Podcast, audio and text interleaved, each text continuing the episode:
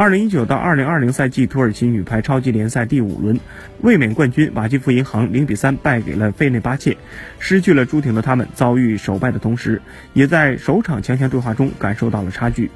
朱婷加盟瓦基弗银行后，帮助球队一共拿到了八个冠军，其中就包括了两个联赛冠军。在离开土耳其的时候，朱婷最终给球队留下了一个联赛冠军，也就此结束了留洋生活。朱婷本人第六次拿下了 MVP，表现抢眼。